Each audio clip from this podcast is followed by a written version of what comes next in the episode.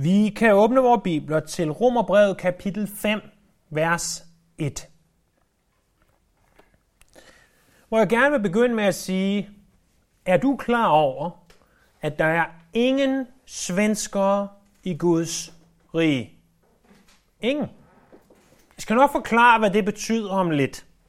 Og det betyder måske ikke helt det, du tænker. Men indledningsvis må vi sige, at vi kommer til et nyt kapitel – kapitel 5. Men vi kommer ikke bare til et nyt kapitel, vi kommer til et nyt afsnit i Romerbrevet. Det er sådan, at de fire første kapitler, de beskæftiger sig med evangeliets kerne.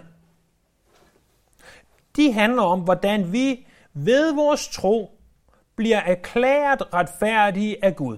De er retfærdiggørelsen. Det handler om, at uanset om du er græker, eller jøde, eller dansker, eller svensker, så er vi alle sammen født som syndere, og vi behøver frelse ved troen på Jesus Kristus. Det er kapitel 1-4. Kapitel 5-8 er evangeliets vidshed. Det handler om, at når frelsen kommer fra Gud, så kan vi også være sikre på, at vi er frelst. Øh, vi ved at Gud han forener os med Jesus, og at Helligånden han tager bolig i os, og derfor kan vi have vidshed om vores frelse. Så det afsnit, vi bevæger os ind i, går altså fra, hvordan vi bliver frelst, til hvordan vi kan være sikre på, at vi er frelst, og at vi kan være sikre på, at vi er frelst, kapitel 5-8. Naturligvis ser vi også meget andet i de kapitler, men det er det overordnede tema.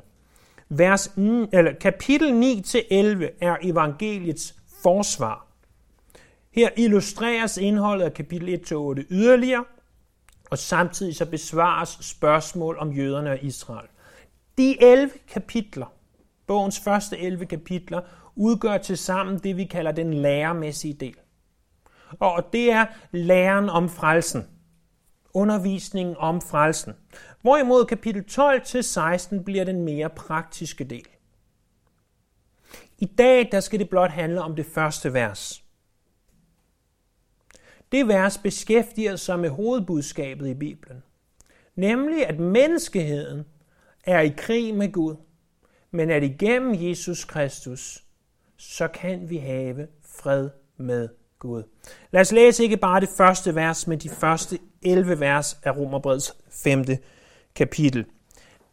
Da vi nu er blevet gjort retfærdige af tro, har vi fred med Gud ved vor Herre Jesus Kristus. Ved ham har vi i troen fået adgang til den nåde, som vi står i. Og vi er stolte af håbet om Guds herlighed. Og ikke alene det, vi er også stolte af vores trængsler. Fordi vi ved, at trængslen skaber udholdenhed, udholdenheden fasthed og fastheden håb.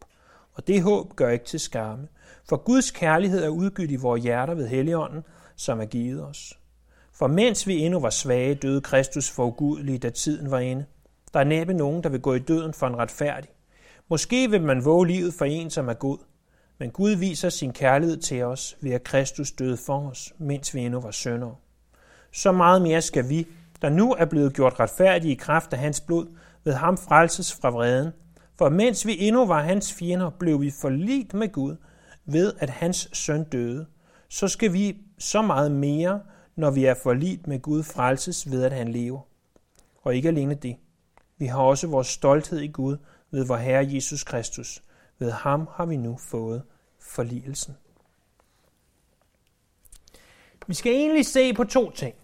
Vi skal for det første se på, at vi er i krig med Gud, og for det andet se på, at vi kan have fred med Gud. Men for at forstå, hvad det vil sige at have fred med Gud, må vi først forstå, at vi er i krig med Gud. Og det er her, vi kommer tilbage til mit udsagn. Der er ingen svensker i Guds rig. Ingen svensker. Ikke vores venner over på den anden side af sundet. Det er ikke dem, jeg taler om. Men jeg taler om, at du måske ved, at under 2. verdenskrig, der valgte Sverige og Schweiz at forholde sig neutrale over for tyskerne og de allierede. De sagde, vi vil ikke nødvendigvis vælge en side, vi vil være neutrale. Vi vil ikke sige, om vi er med tyskerne, vi vil ikke sige, om vi er med englænderne og amerikanerne. Vi er neutrale. Og venner, i Guds rige er der ingen neutralitet. Du er enten med Gud, eller du er imod Gud. Du har enten fred med Gud, eller du er i krig med Gud. Der er ingen mellemvej. Der er på den måde ingen svensker i Guds rige. Du kan ikke vælge neutral grund og sige, jeg er ligeglad. For hvis du siger, at du er ligeglad, så er du stadigvæk i krig med Gud. Du er nødt til at være, have fred med Gud, eller også er du i krig med ham. At der er en krig, det fremgår ganske tydeligt. Prøv at se i vers 10 her i det femte kapitel. Mens vi endnu var hans fjender, blev vi forlit med Gud ved hans søn døde. Så meget mere skal vi, når vi er forlit med Gud, frelses ved at han lever. Vi var hans fjender. Eller i kapitel 8, vers 7 står der, det kødet vil er fjendskab med Gud, det underordner sig ikke Guds lov, og det kan det heller ikke. Eller i Efeserne kapitel 2, vers 3, vi er af natur vredens børn, ligesom de andre. Lad mig forsøge at illustrere det her for dig med en historisk begivenhed. I hvert fald, hvad vi anser for at være en historisk begivenhed. Det er en historie fra Julius Caesars liv. Øh, der kan læses i øh, og blandt andet borgerkrigen, som han skrev. Julius Caesar, som jeg antager, de fleste af jer har hørt navnet på før, var omkring 50 år da han den 10. januar år 49 før Kristus stod foran et valg. Han havde været en af lederne i den romerske republik, og han var desværre blevet kørt lidt ud på et sidespor og var blevet isoleret i Gallien, sådan op ved Frankrig af. Og han havde fået at vide, du skal ikke rykke længere sydpå end floden Rubicon. Du må blive nord for Rubicon, så kan du være derop, øh, Julius Caesar, og du kan passe dig selv. Men så her den 10. januar, der stod han foran et valg. Fordi hans øh, tidligere allierede Pompeius, han havde mobiliseret tropperne i Rom. Og han havde øh, gjort sig klar til, at Julius Caesar, som var rykket mod syd, måske ville krydse Rubicon, den her flod. Så Julius, han stod foran et valg. Han sagde, vil jeg krydse Rubicon og gå i krig? Eller vil jeg blive nord for Rubicon og passe mig selv? Men den 10. januar vælger den her kommende diktator af Rom. Han tager et valg, og han krydser floden Rubicon og ytrer de udødelige ord. Alia jagta est. Eller på dansk, terningerne er kastet. Han krydsede den forbudte grænse. Han krydsede Rubicon, og i det han krydsede den og sagde, terningerne er kastet, der er ingen vej tilbage, så var han i krig med Rom. En krig, som han vandt. Og blev vel den mægtigste diktator, denne her verden har set. Der var ingen vej tilbage. Der var krig.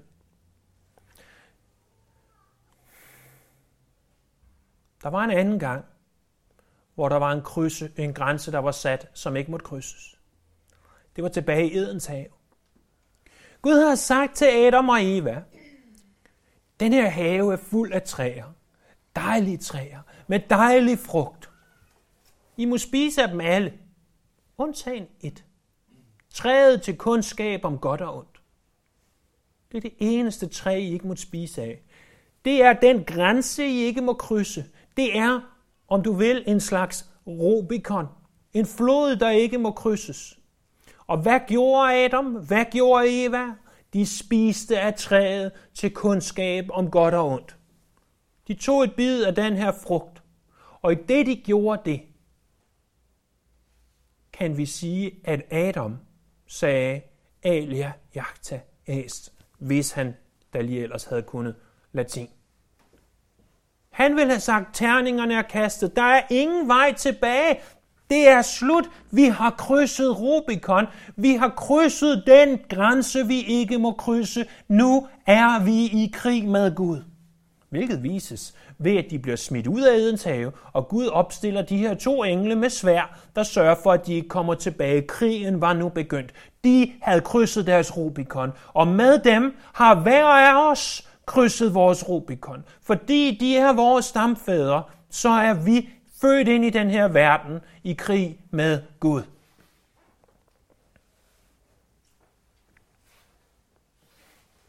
Men vi kan, og det er den anden ting, vi skal se på, have fred med Gud. Hvad vil det sige at have fred med Gud? Prøv at se det i vores tekst. Da vi nu er blevet gjort retfærdige af tro, har vi fred med Gud ved vor Herre Jesus Kristus. Men jeg kan for det første fortælle dig, hvad det ikke vil sige. At have fred med Gud vil ikke sige at have fred fra Gud. I Filipperbrevet kapitel 4, vers 7 tales der om en fred fra Gud. Det er en fred, du føler i dit hjerte. Fred med Gud er noget ganske andet. Fred fra Gud er en følelse, hvor at fred med Gud, det vi taler om her, øh, det er, at der ikke længere er krig. Fred med Gud, som er det vi taler om, det er et forhold. Fred fra Gud, som vi ikke taler om i dag, er en følelse. Vi taler om et forhold. Vi taler om vores forhold til Gud. Den Gud, som vi har været i krig med, kan vi slutte fred med. Det er det, vi taler om. Martin Lloyd Jones han illustrerer det her med, at i det vi slutter fred med Gud, så er vi som et kompas. Et kompas, ved I måske, har den her lille pil i sig, øh, som er magnetisk. Og den lille pil, den vil altid pege mod nord. Så uanset hvor du befinder dig, så peger den pil mod det magnetiske nord. I det du slutter fred med Gud, så spinder du ikke rundt længere. Så begynder du at pege mod nord. Men hvad er det, der kan ske med et kompas? Jo, hvis du tager en sådan halvstærk magnet eller noget meget metallisk, og holder op mod kompasset,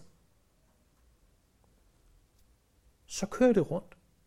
Eller kan jeg sige af erfaring fra en, jeg engang hørte om mig selv, øh, hvis du står under øh, en højspændingsledning og prøver på at bruge et kompas, ikke nogen god idé, øh, så kan du godt gå vild. Øhm, men hvis du holder en magnet op mod kompas, så kører den rundt. Men ved I hvad? Når du kommer væk fra højspændingsledningen, når du kommer væk fra magneten, hvad gør kompasset så? Peger tilbage imod nord. Og sådan er det også i det kristne liv. Når du først er og har sluttet fred med Gud, så vil du altid pege mod nord. Ja, der vil være tidspunkter i dit liv, hvor du føler det så kom, som kompasset med den ekstra magnet, hvor det kører rundt. Hvor der sker ting, du ikke skal. Hvor at du tænker, har jeg fred med Gud? Hvor du er i tvivl. Og jeg vil gå så langt og sige, at hvis du kan sidde her søndag efter søndag og høre på evangeliet blive udlagt, og aldrig spekulere over, har jeg egentlig fred med Gud, så tror jeg ikke, du har den. For så er du ligeglad. Så er du neutral. En hver kristen vil ind imellem sige, det er for stort for mig det her. Har jeg egentlig fred med Gud? En hver kristen vil blive testet, vil blive prøvet, og vil indimellem, ligesom kompasset, dreje rundt. Der er tale om et forhold, ikke om en følelse. Men forholdet vil altid blive genoprettet. Det vil altid pege tilbage på nord. Fordi vi er ikke længere i krig med ham. Vi er med teknisk ord blevet forlit med ham. Hvordan kommer den her fred til os? Den kommer ved vor Herre Jesus Kristus. Må jeg tilføje, at du kan kun have fred med Gud, hvis Jesus Kristus er din Herre. Det er kun igennem Jesus Kristus, at det her overhovedet kan ske. Det er igennem ham, hvor Herre Jesus Kristus, at alle velsignelser kommer til os. Uden ham ingen velsignelser, uden ham ingen fred. Så det er det at have fred med Gud. Der er sluttet fred, du er ikke længere i krig. Men hvordan får vi så fred med Gud? Det gør vi igennem retfærdiggørelsen ved troen alene. Der står her, da vi nu er blevet gjort retfærdige af tro, har vi fred med Gud. Jeg bliver desværre igen nødt til at korrigere vores danske oversættelse. Den måde, som vores danske bibel her er oversat på, er i bedste fald forkert eller uheldig, i værste fald direkte kætterisk og falsk. Her står der, at man er blevet gjort retfærdig. Hvis du går tilbage til oversættelsen før den her, altså den fra 1948, eller endnu bedre den fra 1871, og læser den, så står der det rigtige, da vi nu er retfærdigt gjorte af tro. Ha, siger du så. Daniel, du beskæftiger dig med ordstilling, om vi er gjort retfærdige af tro, eller om vi er retfærdiggjorte af tro. Det er da fuldstændig det samme. Nej, det er det ikke. Fordi at være gjort retfærdig af tro, det betyder én ting og kun én ting. Det betyder, at du er blevet retfærdig. Vi kunne sige et andet ord for retfærdig var syndfri. Du er blevet syndfri. Det er det, som der står i vores danske oversættelse, som vi har den her. Men at være retfærdigt gjort, som jo er fuldstændig de samme ord, blot med en anden ordstilling og sammensat, at være retfærdigt gjort er mere end bare ord. Det er et teknisk ord. I ved, vi kan tage ord, og så kan vi sætte dem sammen på en ny måde, og så kan det pludselig have en ganske anderledes betydning. Og ordet retfærdiggjort er et teknisk teologisk ord, der betyder, at ikke vi er gjort retfærdige, men at Gud siger, vi er retfærdige. Gud erklærer os retfærdige. Den bedste måde, som vi kan illustrere det her på, det er ved en dommer. Hvis du forestiller dig sådan en, en retssag, og du har dommeren der, helst med det lange, hvide, krøllede hår, og, og med en meget stor hammer i hånden. Og her har du øh, ham, der er anklaget for mor, og, og der er simpelthen ikke beviser nok imod ham, og dommeren knaller hammeren ned i øh, bordet og siger, øh, 10 kendes for ret, ham her manden er uskyldig. Hvis dommeren siger det, hvordan ser øh, retsvæsenet så på den mand? De ser på ham som uskyldig. I jurens øjne er den mand uskyldig. Uanset om han har begået mor eller ej, så ser retsvæsenet på ham som uskyldig. Hvorvidt han har gjort det eller ej, det er underordnet.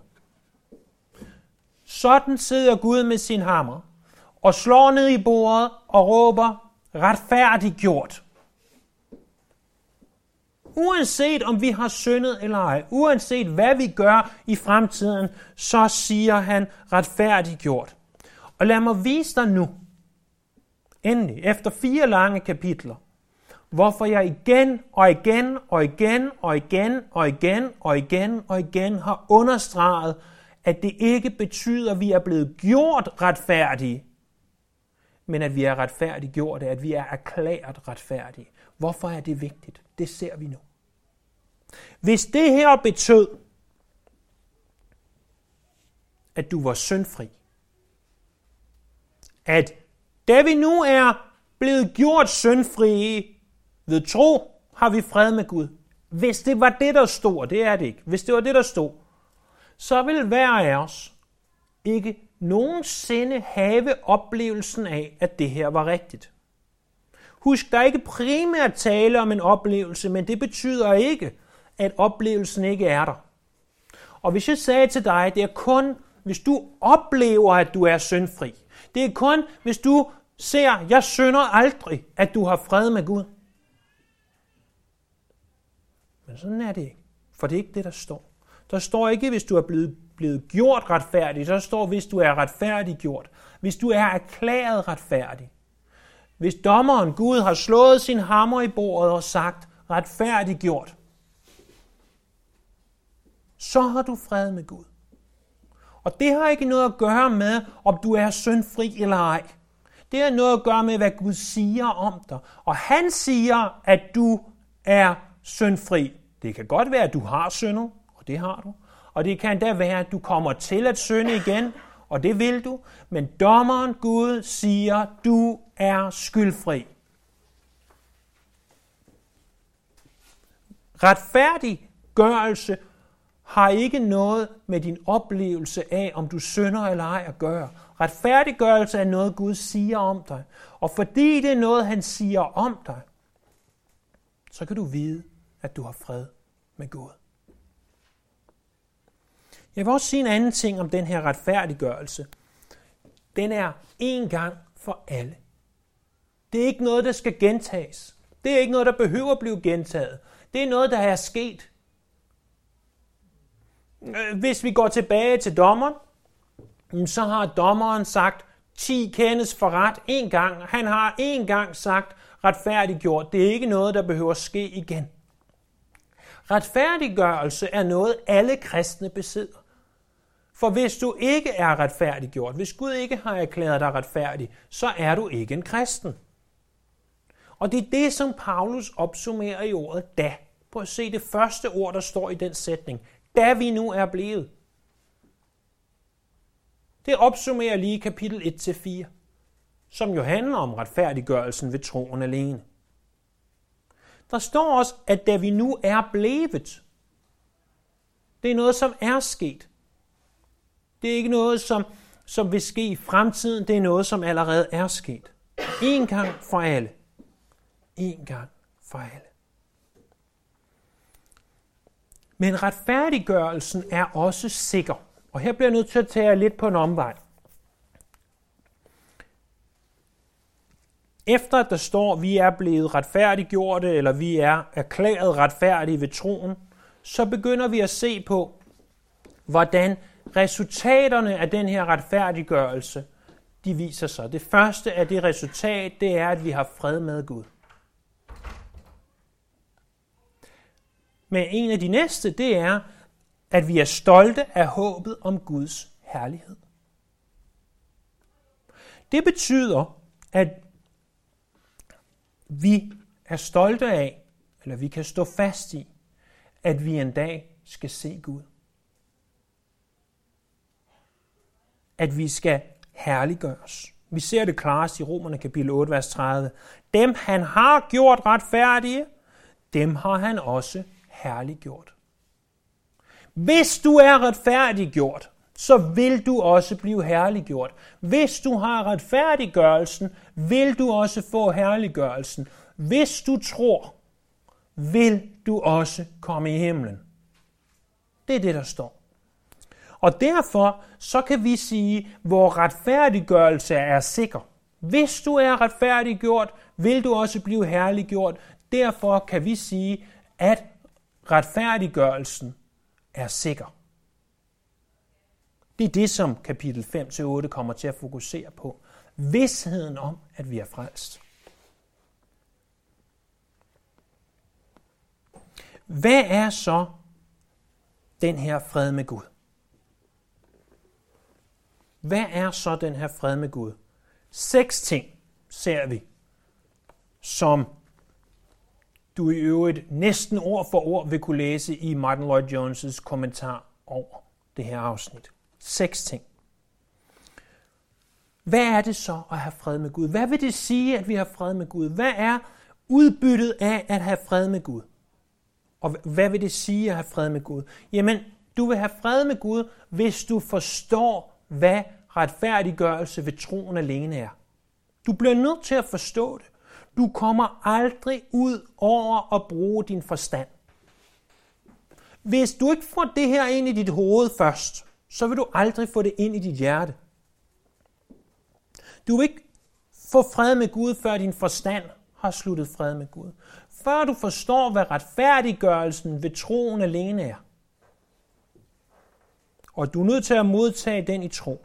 Og at du ser, at Gud erklærer dig retfærdig på grund af det, som Jesus gjorde, og du modtager det ved tro, så vil du ikke have fred med Gud. Men når vi begynder at forstå det, venner, så vil vi for det andet begynde at forstå, at Gud elsker os, selvom vi er syndere. Gud elsker os, selvom vi er syndere. Fordi selvom du ikke endnu har oplevelsen af at være syndfri, og det kommer du ikke til på den her jord, så vil du stadigvæk se, at Gud elsker dig. Fordi du har nu forstået, hvad retfærdiggørelse ved troen alene er.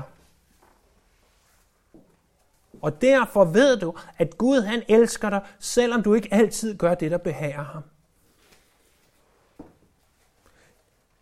Det leder os for det tredje til, at når du fordømmer dig selv, når du synder, ikke hvis du synder, men når du synder, for det gør vi alle, så kan du sige Herren tak. Og du kan sige tak, Herre, at jeg er erklæret retfærdig. Og jeg ved godt, jeg syndede. Men tak, at du stadigvæk ser mig som retfærdig. At med dine øjne, der ser du ikke min søn. Jeg bekender min søn. Jeg omvender mig fra min søn, og jeg siger, at jeg hader min søn, og jeg har ikke lyst til at gøre det igen. Men jeg ved, at din kærlighed til mig er konstant. Og det leder mig for det fjerde til, at det her, det er forberedelse på, når Satan kommer med sine sniløb, og han kommer og visker dig ind i øret og siger, er du overhovedet en kristen? Kan du overhovedet kalde dig en kristen? Se på dit liv. Du er ikke god nok. Du er et forfærdeligt menneske. Visker han ind i øret på dig.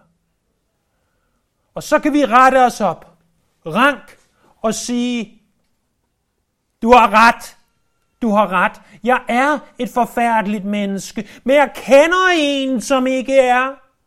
Og han døde for mig. Han tog min skyld, han tog min skam på Golgata. Og fordi han døde, og fordi han nu lever, så skal jeg leve. Og uanset hvad du siger til mig, så er jeg fri. Så er jeg retfærdiggjort. Så har jeg sluttet fred med Gud. Halleluja.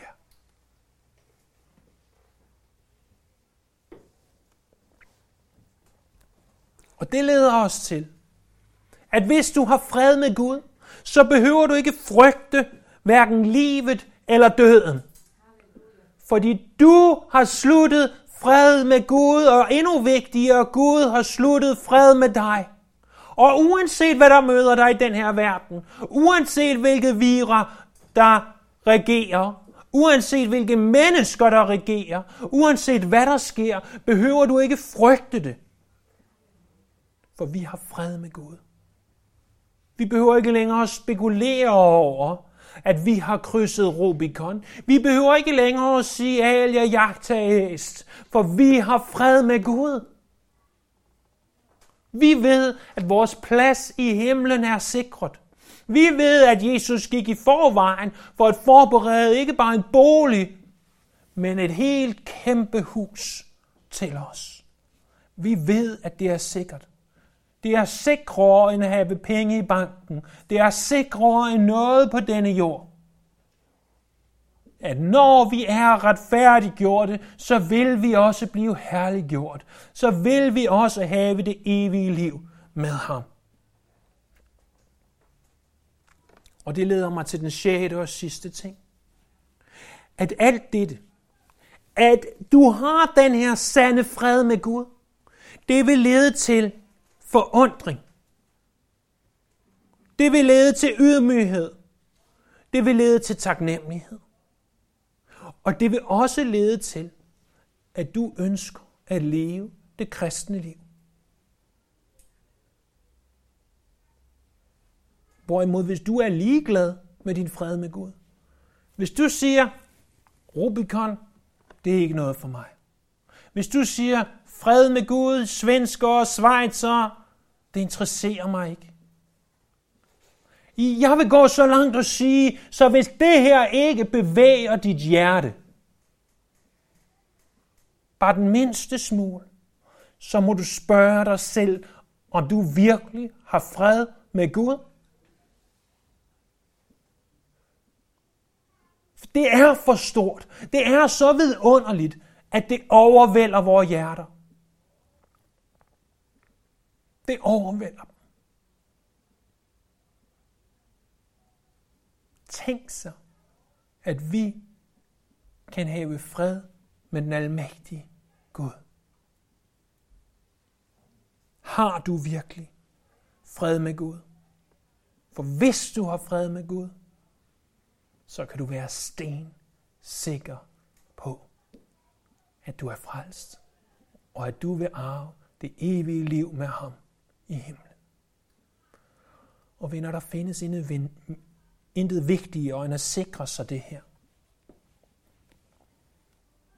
For det første, fordi du ønsker ikke at være i krig med Gud. Det giver ingen mening at være i krig med ham. Du vil altid tabe. Men for det andet, forestil dig, og det ved jeg godt, ingen af os sådan rigtig kan forestille os nok, men, men forestil dig at være i krig. Forestil dig, at, at hver morgen vågne op og tænke, kan vide, om, om jeg dør i dag. Om bombeflyene kommer, om tyskerne kommer, og, og hvad der nu kunne være, hvis vi som vores forfædre havde levet i krigstid. Tænk så det. Tænk så den usikkerhed. Men tænk så den sikkerhed, når du ved, der er fred. Tænk så, at vi kan stå op hver morgen og sige, ha, endnu en dag i fred, endnu en dag i sikkerhed. Og tænk så, hvad det gør ved vores liv og ved vores udvikling. Hvis du bare ser på tiden efter 2. verdenskrig, da der pludselig var fred, hvordan udviklingen eksploderede op gennem 50'erne, 60'erne og 70'erne.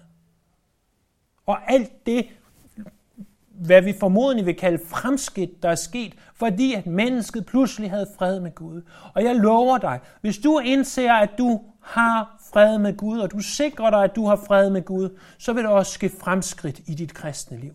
For du er sikker. Du behøver ikke længere gå og spekulere. Du kan være sikker. Da vi nu er blevet retfærdiggjort af tro, har vi fred med Gud med vor Herre Jesus Kristus. Himmelske Far, skaber og Gud. Du som på en gang er god og kærlig, men på den anden side frygtindgyd. Tak, at vi kan have fred med dig. Tak, at stridsøksen er lagt. Tak, at Rubicon ikke længere betyder noget.